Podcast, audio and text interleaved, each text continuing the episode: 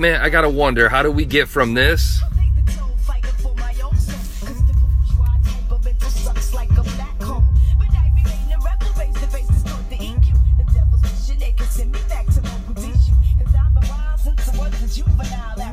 to this?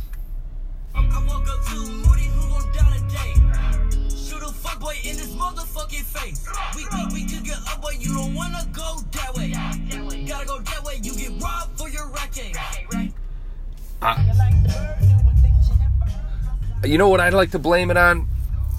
I know what I'm going to blame it on. It's budget. During these days,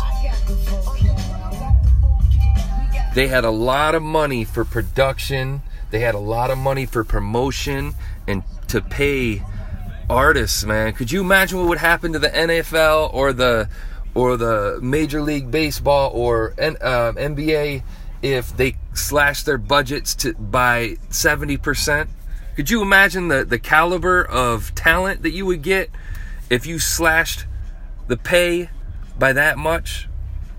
So I think I think the big crash of 2008 what happened was everybody had to get cheap and um, the technology got really cheap and the music got cheap and the pay got cheap the record labels went really really really lean and uh, the budgets got really small. And here we are, and we got a, a trash bag full of trash ass music. And call me an old man all you want, but I think the reason, one of the prime reasons that the 90s were the the the golden era was because we had things like money. and that kind of takes me to a, a brief topic I want to talk about behind the podcast uh, things are changing. Things are always changing, and you can't sit here and be an angry, angry old bastard about technology and people's faces buried in their phones. Because guess what? It ain't going nowhere. So you either adapt or die. And I need to come to that conclusion on my own.